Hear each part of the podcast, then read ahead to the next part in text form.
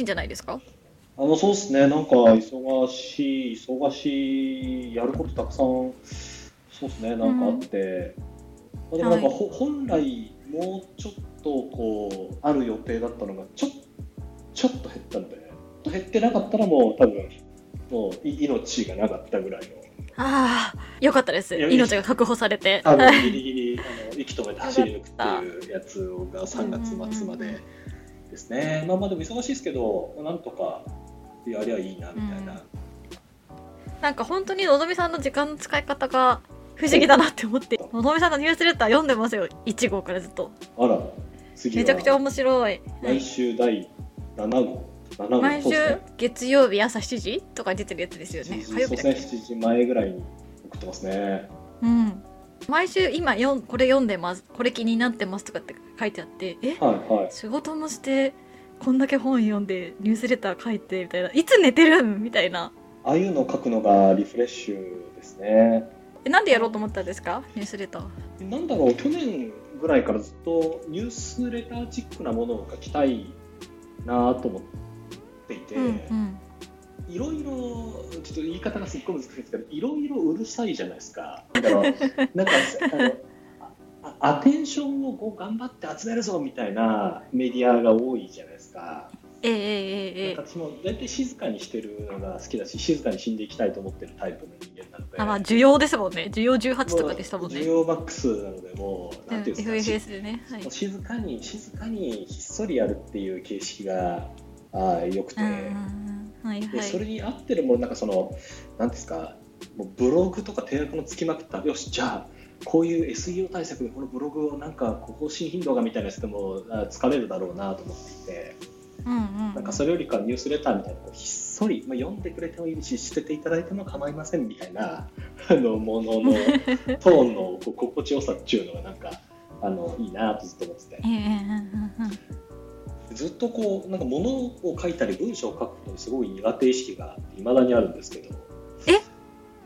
え？そうなんですか。すごいあら。BCG にいた時からすごいこうなんですかテキストを書く時のその評価がめちゃめちゃ低かったんですよ。しっかり文字を書けてないっていうそのええ対面で話すとかインタビューをするみたいなことの評価は高いんですけど、インタビューメモを書くとか、スライドのなんていうんですか上の方にあるメッセージ部分を書くとかっていうのがあんまりうまくないずっと言われていて。ええええ。だからやっぱかそれ上手くなるには文字を書くっていうトレーニングだなと思って、まあ、それも合わせてやりたいなと思ってたっていうのがですんね。ちょっとずつ頑張ろうと思って。あのニュースレターのぞみさんのこう頭の中が出てますって感じで面白い。確かに聞いてって感じじゃない。うん。あの読者ゼロでも構わないっていうタイプの。ここれはひっそりこの少なくとも2021年は続けたいなと思うものの一つうん。ですね、意外とそのニュースレターってアーカイブ性が良くていいですよね。フィルターつけてなんかあの相当してますけど。あ確かにそうかも、確かにそうかも、そうか。検索性って意味では確かに Google 検索ではなくて自分のメールボックスで検索すればいいってことか。そうそうそうなんですよ。メールってなんかちょいちょい見るしブログとかクリックするよりもなんか全然いい、うん。読みたい時に読めばいいし。確かにね一周回ってメール便利だなって最近思うようになりました。スラックだチームズだチャットワークだにこう毒されていた日々をちょっと一旦抜け出してあメールメール超便利じゃないみたいな。うんうんうんうん。さあの最近え電話って意外と意外と使いどころあるなみたいな気づきを得て。意外とはいはいはいはい。不思議なコミュニケーションの戻り方をしてますね。そうですね。一周回ってですね今日はうまくあれですけどつなげないですけどあれミキさんセールスマンの詩ですよ。これミキさんどんな本かを簡単にミキさんおすすめのこの本ぜひ。はい。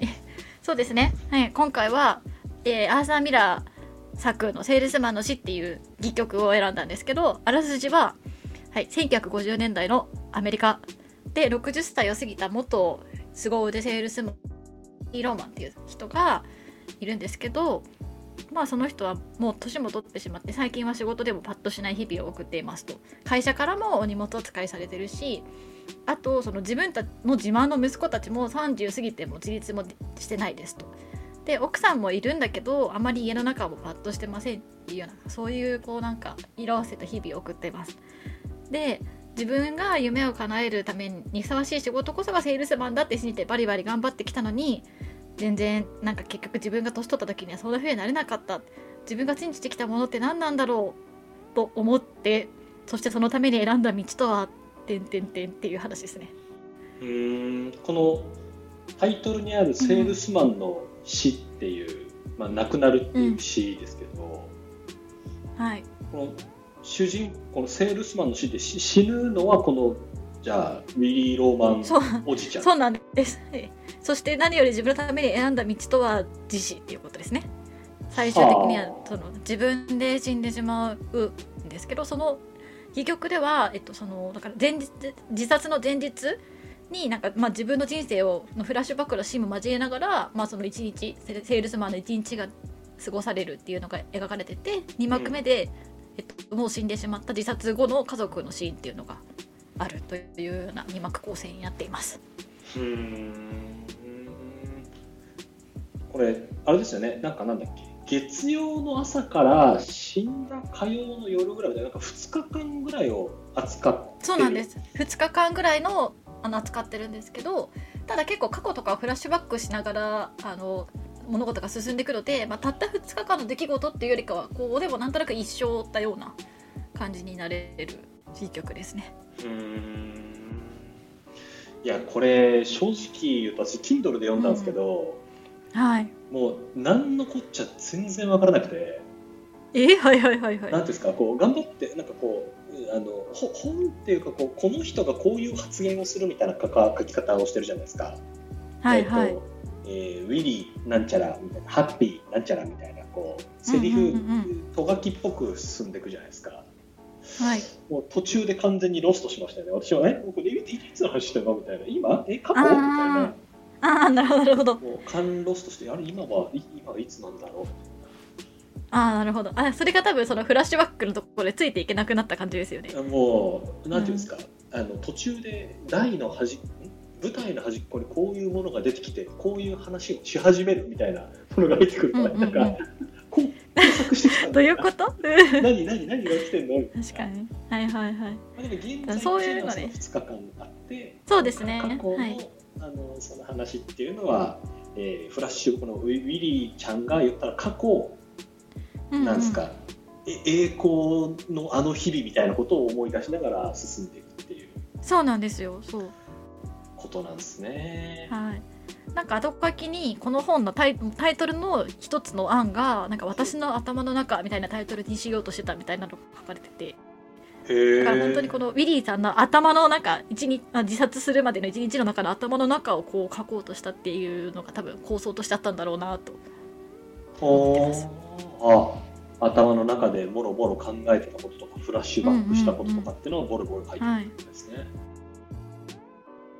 ミキさんは今回はこれを読んだのは何,、何回目というか、ま、前初めてですか？それとも前にですか？読んだ何か。いやなんか2回目なんですよね。アマゾン的には私は紙の本を2009年で買ってるよっていうのが出てきたから大学生の時に読んでてで10年ぶりくらいに読み返したんですけどでも全くその時の記憶ないのでもうほぼ初見ですよね。ほぼ初見。うん。その時どんな気持ちで読んでた？多分分かんなかったんでしょうね大学生の時は、う私も過去、過去なんかパラッと見た記憶があるんですけど、はあ死んだぐらいの記憶しか なくて。い、そうそうそうそう。内容に関する記憶が全くなんか当時もなかったなみたいなはい。ことを思ったですね。でもなんか久しぶりに読み返したらなめなんだこのしんどい話はっていうかすごい苦しい話だなって思いましたね。おーなんか特になんですか、うん。最初にああったこのなんですかそのこ心にがしんどっていうのが来たシーンでいうとどのあたりがどのあたりが来ました？最初のシーン？うん。もうなんか最初から最後までなんかこの人ってなんかもっと自分にも新しいことができるんじゃないかとかそういうさポジティブな思想がもうずっとないじゃないですか。だからなんか終始苦しかったですけどね、結構序盤でなんていうんですか、あこのウィリー・ローガンちょっとちょっと精神的にやられてもたんかなみたいなのが出てくるシーンあるじゃないですか。はいはい。なんかこうなんていうんですか。すっごい帰るのに時間かかったみたいなあそうそううそう。運転がおかしいみたいなあたりからなんかこう予兆がありえーで、あなんか大変そうやなみたいな。うんうんで、うん。なんていうんですか。あの奥さんの話はもうめちゃくちゃ遮るしもうみたいなそう、のがうん、いやもう出てくるところからもうねもういい。その文体的に読みづらいのは一旦脇に置いても読んでて辛い。もそうですね。うもう大変大変、うん。そうなんですよね。結局彼がなぜそのどうやって2日間で死に向かっていくかでいうときっかけがあってあもうおしまいだ死のうとかではなくて会社からあのもうクビですって言われて当てにしてた人にからも別にあなたなんて必要ないですよと言われ、まあ、家に帰っても息子と喧嘩し死んでしまうって感じですね。うん。でなんか最後はあれですよね。亡くなって亡くなることでなんていうんですか。あ、まあ、保険金はなくなることで入るみたいな一応設定なんでしたっけそうなんです。2幕はなんで奥さんがうん。葬式を経て初めてうちの借金がなくなったって言ってそうもういないけど誰もっていうシーンで終わるんですよ。そうね。そうね、あそうだからずっとお金の話とかもしてるんですよね。何ドル今週何ドルは払わなきゃとか。あのなんかボイラーが壊れたら何かが壊れたら修理に何十ドル必要でみたいなね序盤に出てきますよね。う。んうん。いやそんな。私なんか私結構最初のト書きであもうなんか部屋にはなんかトロフィーが飾ってあるみたいなト書きがあってうんなんかもうそういうのとかからしても嫌って思っちゃういや、この人、すげえよな。なんか一回最後までこう読み切ってから、その奥さんが、この、はい払い終わって済む人がいないなっていうシーンあるじゃないですか。はいはいで一番最初に戻ると、このうんうんウィリーちゃんなんかそれを自分で言ってたりするしたんですよ。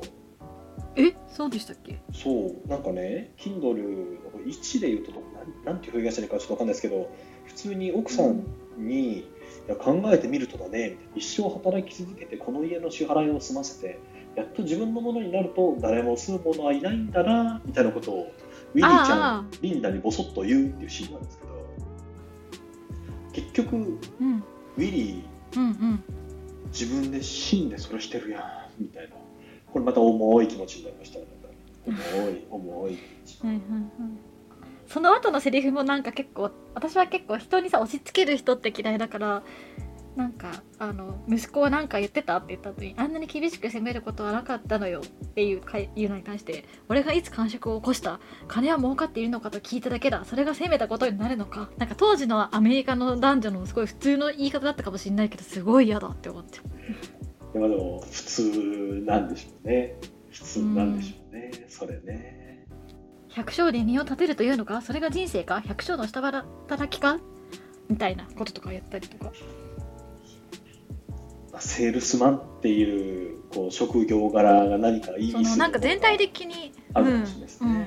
そういうのがね。当時って結構アメリカってその多分稼げる人はどんどん稼げるしなんかこうたくさんも持てるものを増え増やしていくことがこう豊かな人生っていう価値観がすごい効果的なそういう考え方が効果的な時代だったんでしょうね、うんっていうことをすごい感じました全体的に、ううん。んもう今も多分基本はそのそうなんだと思うんですよね。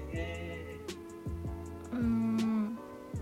それって結構なセレクションバイアス効いてるような気もしててなんていうんですか、はいはい。あの我々が見るこう何か西海岸の価値観とか見てるとあのアメリカの西海岸こうですとか、あのベンチャーがこうですみたいなのを見ると本当にそれって超一部でなんていうんですか、うん。いや何を言ってるかっていうと先週なんだっけあのオバマ大統領が当選した時のなんかアメリカの人たちへのインタビュー、インタビューまとめみたいな本を読んでたんですよ。はいはい。でもう、うんなんていうんですか？あのちょ当時はまずヒラリー・クリントンとオバマ大統領の戦こう民主党で戦ってでオバマさん勝ってそのじゃあマケインとオバマみたいなあの状態だったんですけどその中で出てくるなんていうんですかあの人たちの切実なこう感じを見ていると、もうなんかもうなんていうんですか男女差とか考えてる余裕ゼロみたいな空空気なんですよ。もうなんていうかヒラリーが女性だからとかいう話はまあ出てこないし、なんか黒人だからオバマだよねみたいな話も全然出てこない、まあ、出てくるシーンももちろんあるんですけど、うんうんまあ、よりそれよりかはなんかいかに保険料を減らしてくれるのとかガスガス代どうやって減らしてくれるのとかガスガソリン代どうやって下げてくれるのとか、あーうんうんまあ、そういうトーンを見てると、まあ、稼げる人が偉いかどうかみたいなこうそういうことではもしかしたらないのかもしれないですけど、うん、価値観で言うとそんな変わんねえなっていうのは思ったっすけどね。このセールスマンの詩の中に出てくるような雰囲気と。はいはいはい。そっまあかまあ今もじゃあそんなに変わってないのかな？うーん。うん。まあね、表面のコーティングは多少なんかそれっぽいコーティングがあるのかもしれないですけど。まあね。まあね。なかなかね。なかなかね。そうなのかもしれねえなと思ったりはしましたね。うん多分大学生の時に読んだ時は確実に息子側の目線でこのおじさんめっちゃ嫌だなって思いながら見てたなって思うんですけどうん、今はどどっちかって言ったらウィリー寄りで見見るなっていうのも思いましたねうん、ウィリー寄りで見るっていうのは例えばどどんな？あなんていうのそのあの自分もなんかずっとし嫌な仕事しすぎて行き詰まっちゃう時とかあるよなみたいな。なんていうのその目線がちょっと前までは多分その子供の目線で親こういう親いたら嫌だなとかこういう大人になりたくないな目線みたいな目線で見てたと思うんですけどうん、今はなんかその60を過ぎた登場人物がなんかただのその辺のおじいちゃんとは思えなくてうん。自分の延長線上にあるような気はしましたね。これねうん。そうね。そうなるリスクはおリスクというかこうなることは大いにあるんでしょうね。こんなはずじゃなかったって思いながら なるんだろうなでこの記憶を読んでてすごい思ったのがその自分のやりたいこととなんか社会に求められてることとかなんか自分の仕事と自分の存在自体みたいなものがすごい分離されてないっていうか本当に一緒だなって思ってそれがなんかすごい古い感じがしたんですよね。えー、なんか単純にこのウィリーがうん。人間としてはどういう人間何をしたくてうん。で仕事はこれでみたいななんていうの仕事上の人格とうん。プライベートの人格とかって全然分かれてない感じがしてそれがすごい古い感じがしたんですよね。昔って多分そういう風に仕事もあのプライベートも混ぜこぜにしてとりあえず頑張った方があの幸せになれるみたいなこうイデオロギーが働いてたのかなって思ったんですよね。おー。それはねセールスマンっぽい仕事をしていてセールスマンっぽいプライベートの過ごし方になるとか価値観のあり方になるってことですか？そうそうそうそうそう。おー。それは古いのかな？だって今はうんだって仕事はそこそこにしようみたいな価値観じゃないですか。あそんな仕事しすぎてもよくないよみたいな。そうあのそうだと思うんですけどなんかでもなんか仕事上の人格とプライベートの人格が一致してるシーンってすごく見見るなと思っていてぶ分離していないっていう意味では結構今もそうかなみたいなことは思っそっか。そっかたっすうんなんか完全に分離してる人うーんそうねそうねうんなんかこうこのお隣さん出てくるじゃないですかこの本の中に。なんだっけ？チはい。ャーリー、チャーリーとバーナード？はいはい。だっけ？でえバーナードあれ？えバーナードって息子じゃなかった？でしたっけえっと、チャーリーの息子がバーナードかな？ビフとビフとハッピーが多分ウィリーの息子で、あビクターハッピーがごめん息子。うん。もうかカタカナで困ってしまうこの、この、うん ですけど確かバチャチャーリーチャーリーとウィリーが多分年齢的には多分対応しててバーナードが、えっとそのビフとハッピーと対応してるんだと思うんですけどうんうん。なんかそのチャーリーの方は結構成功してるビジネスマンなんですよね。うん。自分で会社やってたりとかして、うん。でバーナードの方は、えー、となんだっけ結構その学生の時には確かもうビフの大ファンみたいな感じだったんでなんかそ彼らも弁護士ですみたいな、うん。そのなんていうんですかなんですけどウィリーに対してはちょっと優しいみたいなうん。なんていうんだろう。その人格と性格が一致してるとすると彼らの方がなんかもっとこうき他人に厳しそうじゃないですか。あの弁護士の人とか成功してるビジマスビジネスマンみたいなうんうんうん。なんか意外と優しいみたいなのを見るともしかしたらこうい戯曲の中での位置づけとしては彼らは意外とその仕事上でのあ確かに役割と関係性っていうのを分離した存在としてなんか描かれるのかなみたいなちゃんとねできててウィリーができてないだけかもしれないですね。ウィリーうね、ん。ウィリーいるよなこういうやつな。いるんだよなウィリーのお兄ちゃんそれベン。ベンはそうだよな。なんかベンマジかっこいいみたいな感じじゃないですか。うんうんこの中で、もうなんかお兄ちゃん多分これ結構なんかいや結構やべえやつ。結構やべえやつじゃないですか。うん。えや社会的にってことですか？社会的にっていうかなんかいやおし俺あアラスカで一発当てたんぜみたいな。なんか。いやうん。こいつ結構なかなかだな調子いい。うん。ね、なんかそのベンっていうのと、なんていうんですか、ある種、なんか博打打ちみたいなベベンと、ちょっとしっかりしてる感じのチャーリーと、その間にいるウィリーみたいな、あなんかうん。たまに見るな、こういう、こういう構図みたいな。のを持ってたですね。ウィリー。やー難しかったなこの戯曲。あれなんか思ってた話と違うっていうかなんかすごい苦しい話だなっていうのですごい終わってしまいました。うん。なんかい息苦しくなる。こんだけなんか名作と言われるからにはなんかうん。いや本当うんウィリーダメなやつだよなとか家族こうなるとうまくいかないよなみたいなのだとでもそんなに名作になるんなるんかねみたいなのをなんか思ってそうなんです。でこれがめちゃくちゃ日本では何度も上演されててなんか私これなんでこんなに上演されてんだろうなっていうのがうん。だ謎になんかすごいわからないことの一つみたいになっちゃいました。なんかあれなんですかね。もうちょっとあの人生の深みを増していくと見えてくる何かがあるんですかね。このこのうこーのん戯曲。まあそうかもな。確かにな。まだまだ自分には結構いろんな可能性があると思ってますからね。60歳になった時にどう思うかわかんないからなわかる日来るのかなこれわかる日来るのかな